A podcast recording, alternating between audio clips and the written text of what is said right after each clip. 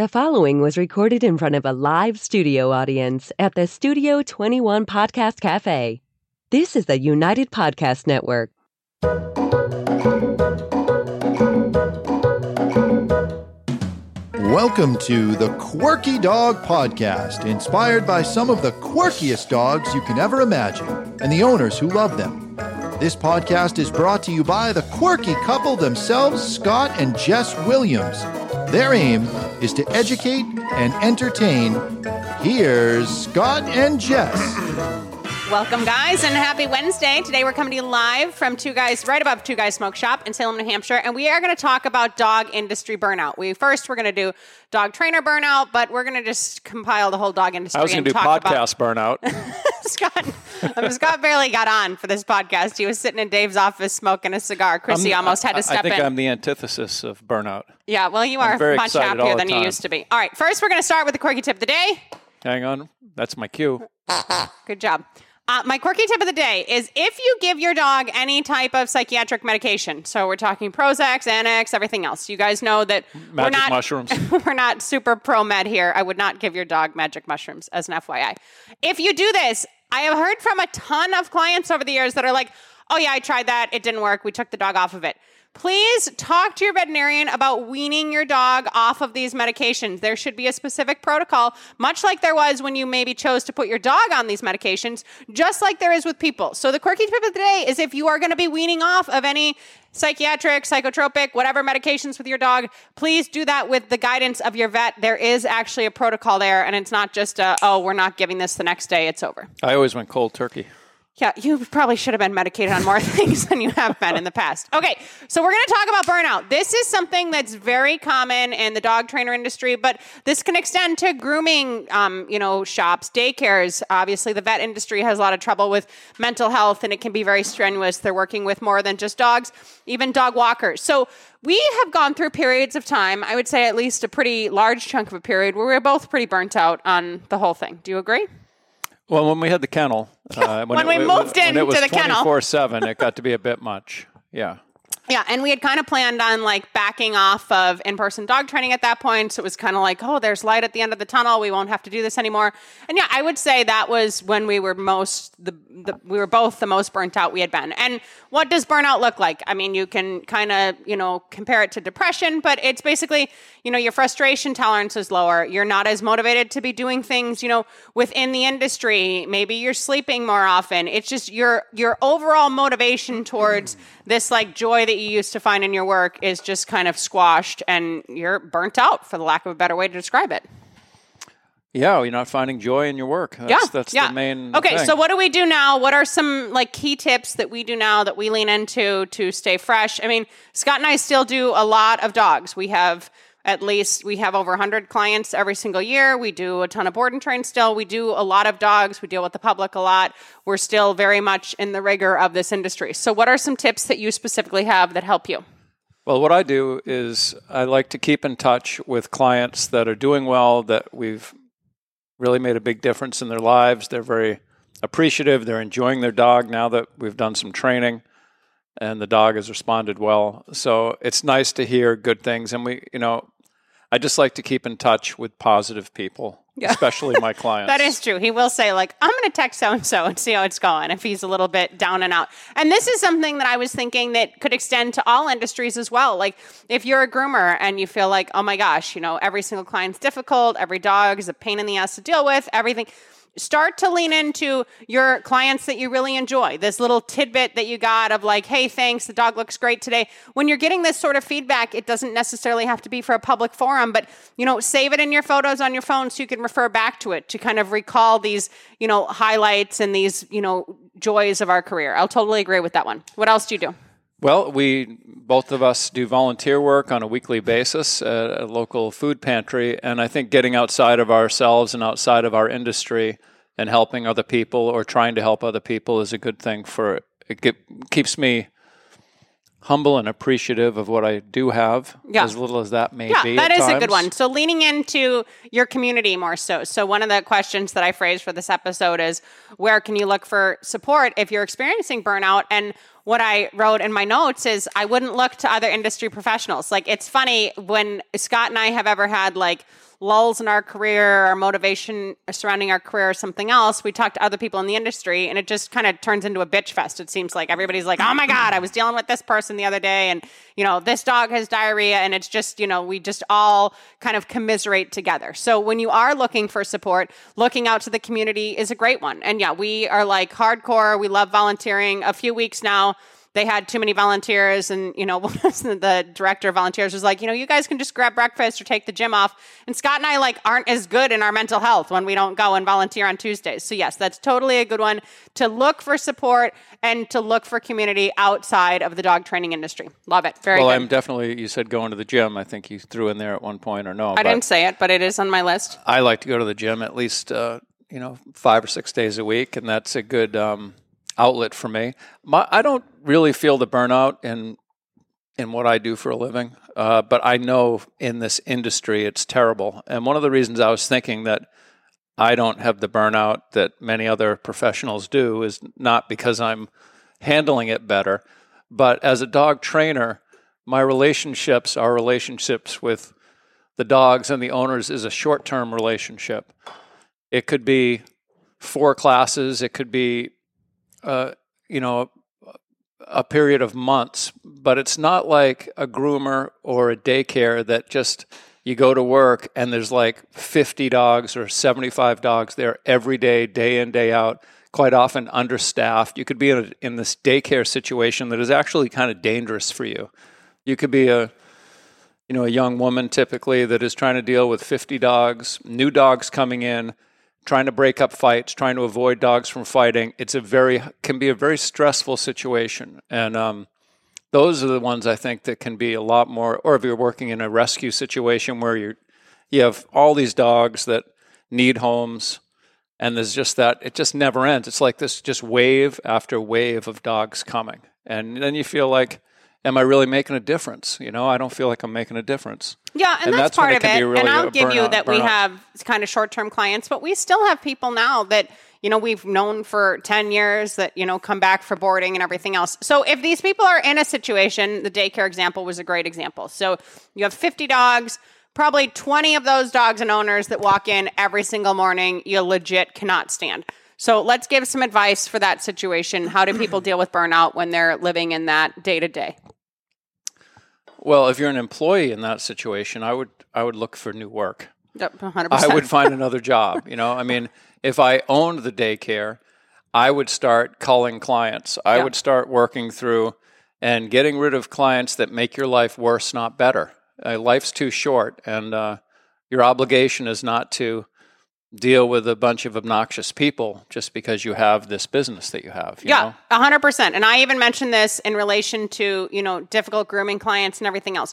We do not list our prices on our website for a variety of reasons, but mostly because sometimes the price is a little bit higher. If it's a really difficult dog or a super aggressive dog, or the owner isn't maybe as on board as some of our other clients, that person is going to get another price in their contract. The same thing can go for a daycare situation or a grooming situation, right? So you can literally, if you are a groomer and you have a doodle that is very difficult to groom. Our specific doodle, he's like fifteen. He has this like Rastafarian coat, we call it. Like it's like literally dreadlocks. And I've gone to three different groomers that just give him a puppy cut. They still charge me one hundred dollars and they basically just shave it off. There are a few groomers who I really enjoy, who I really lean into. Shout out to Brittany Saint Ahmad. She was on our podcast with Havoc. She is one of them that will take the time to groom him and brush through his coat and everything else. If I go longer than six weeks, it's going to be more of a pain in the butt for her. So if you have a client like this with a dog that's super difficult and the client would prefer not to pay every month, you can say the price will be ninety dollars if we do it within a month. If it goes beyond two months, the price is one hundred twenty dollars. If it goes beyond three months, start charging accordingly. Same thing with the daycare. That's a great idea about calling clients. Have a once-over. You can either raise prices all across the board, see who stays, see who doesn't, or you can have new policies with, you know, your dog does not comply to what we want as a behavioral standard in this daycare, and, you know, your dog is no longer welcome here. And sometimes that's a hard conversation to have, and sometimes people get fearful, like, oh, how will I sustain my business and everything else? The day-to-day chronic stress is not worth you know, having this dog in your possession for another two to five years and maybe having something really dangerous happen where other dogs are injured or worse, even people.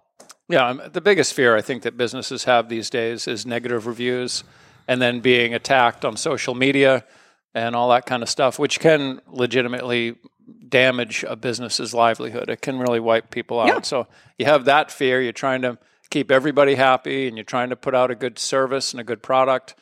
And, um, it can be tough, and all of that can add to the burnout. Can yeah, and to, even the know. negative reviews. I mean, if you're just operating based on, oh my gosh, I don't want a bad review, and I don't want to, you know, you know, hurt this person's feelings or anything else. I mean, Scott has said on more than one occasion at uh, consult, he's gone to the house for one forty-seven, you know, within an hour of us, and he said like, oh, I, you know, I just I'm going to refund your money. I just don't think this is. You know, the Not path that fit. You're ready to go down. Yeah, like, I mean, we, he one hundred percent is very quick to turn money back over to the person that paid him, you know, and just cut the deal off right then and there. And it's not like you get a lot of fallout from that. A lot of times people like honesty. And it's very easy if you get a negative review to go and to eloquently respond and to, you know, be a professional and say how you feel. And also your clients that love you, make sure that they're giving you good reviews. So the whole negative review and being fearful of that, yes, in this day and age, it can happen. But it's happening less and less because these, you know, basic like campaign business smears that used to be happening where everyone just attacks you kind of aren't able to happen as much from an ethical perspective. The roofer even sued someone recently, didn't they? Yeah. Yeah. But that's another another issue. Um, that gets away from the burnout. I would say. Well, another, you were the another, one that brought up negative reviews. Well, yeah. But, uh, you know, the other thing I was thinking about with burnout is uh, that can happen is if you're just very... You may, you have a younger business, you're trying to build a business, you're very enthusiastic about it, and you make yourself too available mm-hmm. all the time. Yeah. So you need the money, you want to build the business, you want to get things off the ground, you have overhead, you have debt. And and I've done it many years where I've worked seven days a week. And it's not that I'm working, it sounds like, wow, you know, it's not like if you have a job and you punch in seven days a week can add up to seventy-five hours a week. It's not like I'm working those kind of hours, but I'm always available. So there's people in my industry, in the dog training world, that typically can, it's easier for them to see me after work hours from five o'clock, five p.m. on, or weekends. So there are other people I see that I can see during the week, during the, you know, they're retired or they work from home. But I make myself available so those people, they say, oh, I can only do weekends, no problem. I'm there for the weekend. But I'm, it turns into a seven-day work week where I'm always available, which leaves no life for us, no personal life to speak of. And it's easy to justify that, saying, well, I don't have money to be doing vacations anyway. I need to work. But that can get into a real rut where you're just going week after week of yeah, one hundred percent. Work, work, work. And when we had our facility, we took Sundays off. We didn't even do drop-offs, pickups on Sundays. That was a hard rule. So, yeah, strong boundaries add, with time is a good that. one. I still work uh, that seven-day-a-week type of thing, but I don't do any standing appointments with people. I really go out of my way to avoid, if people say, I want to do every Saturday at one, and I tell them, oh, I'll do next Saturday, and next Saturday we'll set up for the next one, because especially getting into the summer months, or it can be even be in the in the winter, people want, all of a sudden they'll get this opportunity to go on a ski trip. So now they just call you Friday night and say, oh, we're going to be gone this weekend, we need to cancel tomorrow. Or they want to go boating in the summer. Well, if I do those standing appointments, I can't do anything for the whole summer because we're only talking about eight weeks of summer, you know? Or Scott's built his whole day around a specific yeah, part of the North Shore. Yeah, I got these people to go and, see, yeah. and I, so I can't go to do some family event, or we can't go to a concert in the afternoon or something because I have these things that are there. And then they cancel on me because they want to go do the fun stuff, so they just say, well, we, we can't, we're not doing our dog training yeah, this week. Strong, strong boundaries on time and no standing appointments is a good one. Okay, let's go to break super quick, and when we get back, we'll unhash this a little bit more. Want to keep up with all the latest from the Quirky Dog Podcast like me and Murphy here? Then make sure you head on over to the YouTube channel and subscribe. Or if you prefer to listen to the madness, go on over to iTunes or Spotify and follow the Quirky Dog Podcast. And hey, while you're there, leave a rating and review and let them know what you think of the show. Until then, keep it quirky. Okay, so Scott mentioned not making yourself too available, and that goes for every industry, whether you're a groomer, you're a dog walker, you're a daycare employee, you're a dog trainer, you know, you need to definitely have some time off, and that is a good one. Another one I would say is make sure that you look at some hard rules that you have for your business. So One thing that Scott and I definitely make as like an intrinsic rule of how we function within dog training is we cannot care more than the client. So especially if we're doing board and trains, like we have these dogs in our home, these dogs basically become our family. We care greatly about the dog and its well-being and everything else. And we want it to be as harmonious as possible when that dog reunites with its owners and lives in its original home. If we are finding ourselves texting more often than them, figuring out, you know, asking how things are, and we just seem more invested than the owner, that is a huge red flag for us that we need to back off and we need to remove ourselves from that emotionally. I think that that's a newer one that we've implemented that seems to work pretty well for us. Yeah, and now that we're doing um, less volume, uh, it's just everything is much easier. But when we were doing the volume where we had the, the kennel, we would get dogs that would come in for boarding and training uh, that... would come in with an ear infection. They'd come in with a rotten tooth in their head. They'd come in with some type of physical problem that we weren't, we didn't know about. Maybe it wasn't there in the evaluation. For whatever reason, now we're really keeping an eye on this dog because we want them to go home in, you know, as healthy a state as possible. We certainly don't want them to go home in any worse than the way they came in.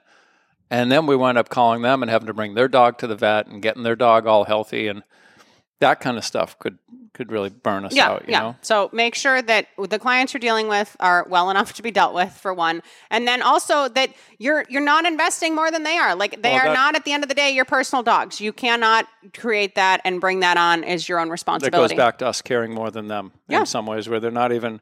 even knowing these things hadn't or, happened. Or they, the dog has an ear infection, but they're going on vacation. They don't have time to go to the vet, so they're just like, well, bring them to the...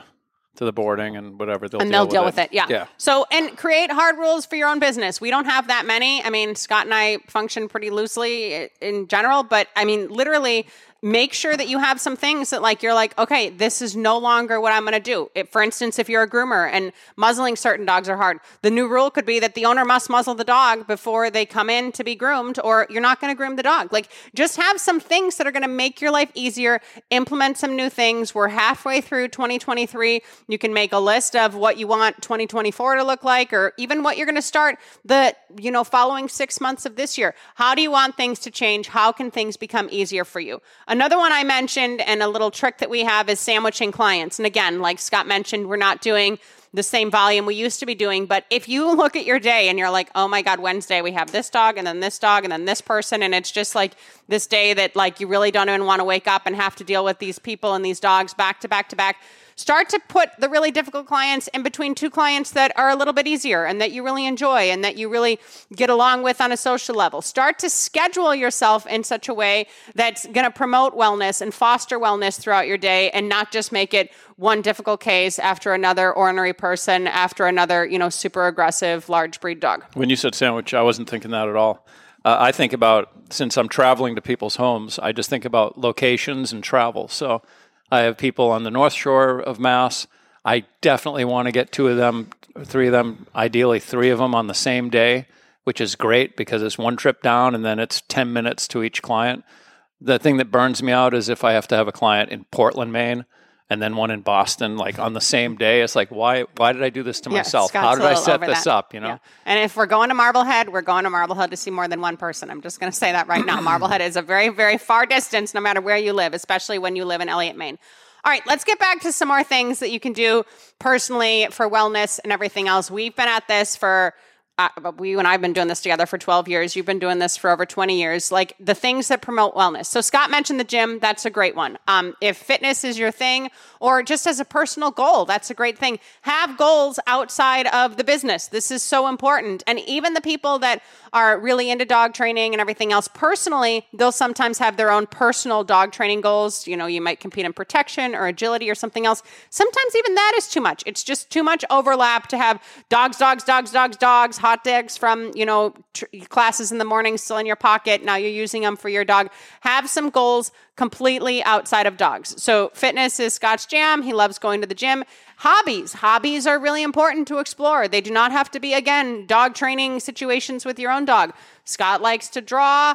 I like to do puzzles. Like, where are your hobbies? Go and seek these things that provide wellness for you that have nothing to do with dogs in any way, shape, or form, and do them regularly. Schedule them into your life for your own sanity. Yeah, I have a couple of weed plants I'm growing right now. Yes, and he I, does I like really growing enjoy his plants. growing weed. He I does. Have So it's just, it doesn't require a lot of effort, but it does require attention. Yeah. If you ignore them, they're going to get eaten by bugs. They're, you know, they just need, they need a daily once over. Yeah. That, that once over could take just a few minutes, but if you don't do it, things can go south real quick. Yeah. So it demands your attention. It's a meditative type thing. Yeah. And Scott hasn't smoked personally for years now. We still have weed from two years ago when he grew, but he likes the activity of growing and trimming and all of these things. And that is the point that I was heading towards. And I'm glad you brought up. There's a mindfulness aspect to that, you guys. If you do not have any sort of mindfulness practice within your own lives, please look into that. Please lean into that. I don't care if you just sit with your phone on airplane mode for a minute and a half a day,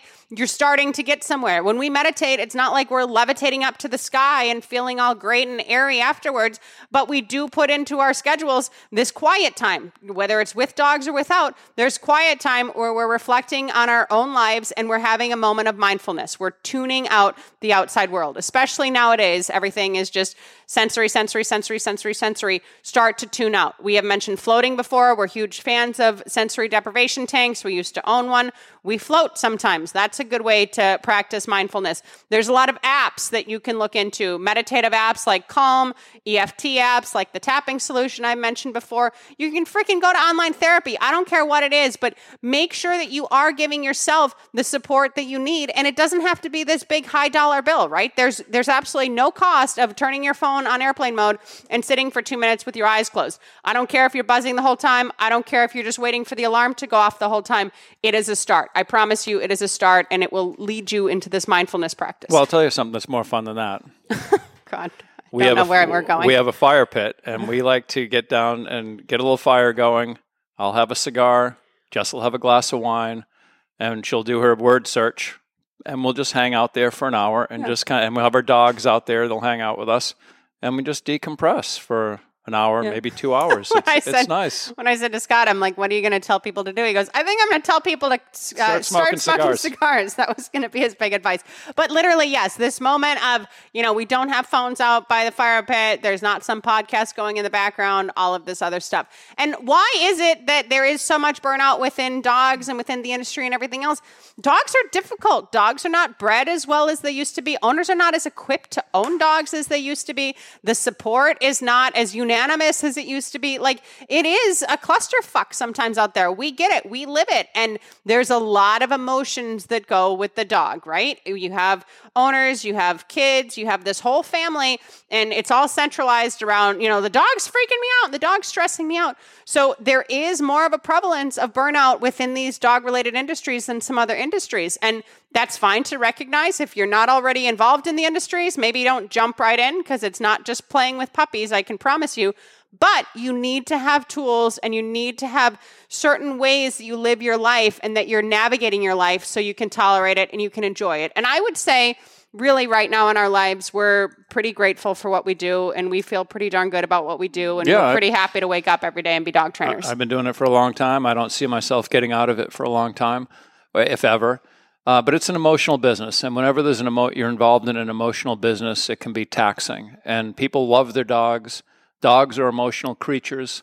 We want the dog to feel... We feel like crap when we have a dog in that has a lot of fear, that doesn't want to eat, is just totally depressed looking, if you know, just they're bummed out, and we want to get them out of their shell. We want to get them feeling good about themselves. We're trying to get some training into them, yes, but we want them to be emotionally stable. Just feel good. You yeah. don't even have to be happy. Just exist calmly. And and don't be like... Just don't be crazy. Yeah. I mean, they don't want to take a treat, yeah. you know, and it's a bummer. And we got to work them through all this stuff. And sometimes it gets better before it gets, it gets worse before it gets better. But having done it for so long, that doesn't even cause a huge amount of stress, except that, you know, one thing we did a couple of years back is we agreed to no longer take dogs with human aggression. Where I used to take, if I could handle your dog, I didn't care, so unless there were children in the house. If that dog had bit the mailman and, and had some, some bites and a bite history, if I could get my hands on the leash and I could work the dog effectively, I'd say, listen, I'll take the dog and work him. I, I don't know how it's going to happen, how it's going to look on the other end, but I would take him. But one thing I wasn't considering is that Jess has to handle that same dog when I'm out doing a client somewhere else. And we had some dogs where it was touchy, where Jess uh, almost got bit pretty good a, a couple of occasions.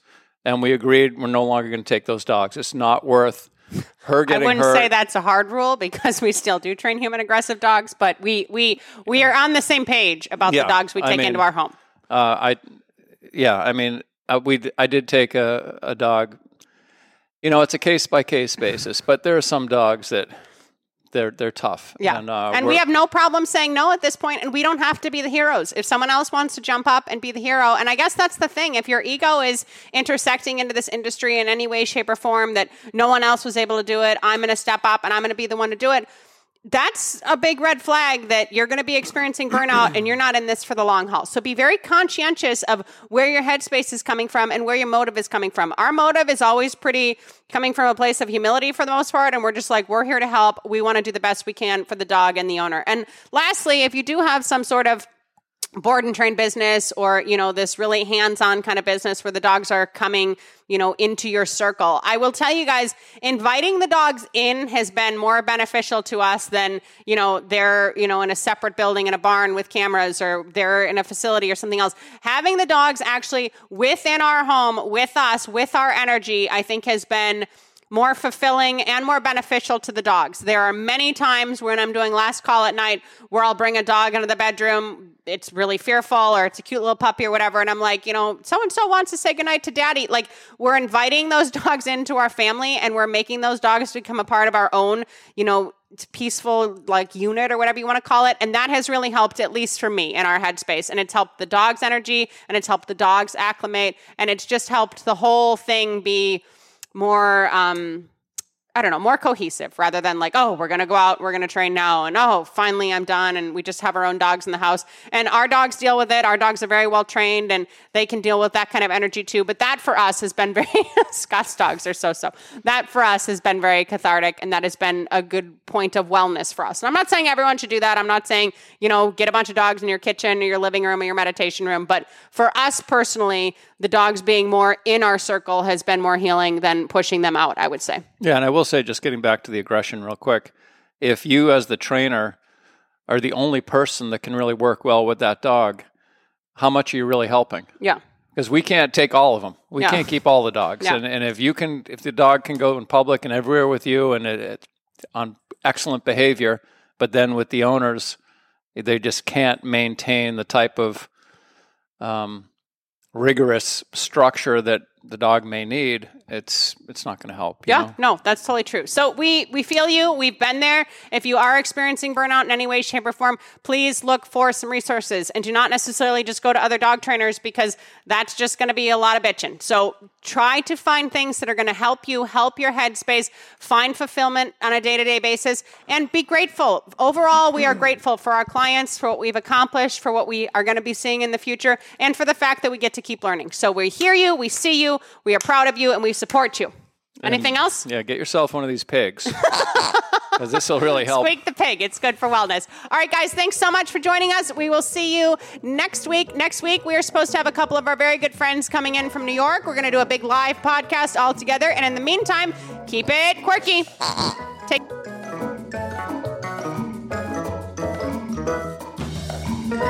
The views and opinions expressed by the hosts, guests, or callers of this program do not necessarily reflect the opinions of the Studio twenty-one Podcast Cafe, the United Podcast Network, its partners or affiliates.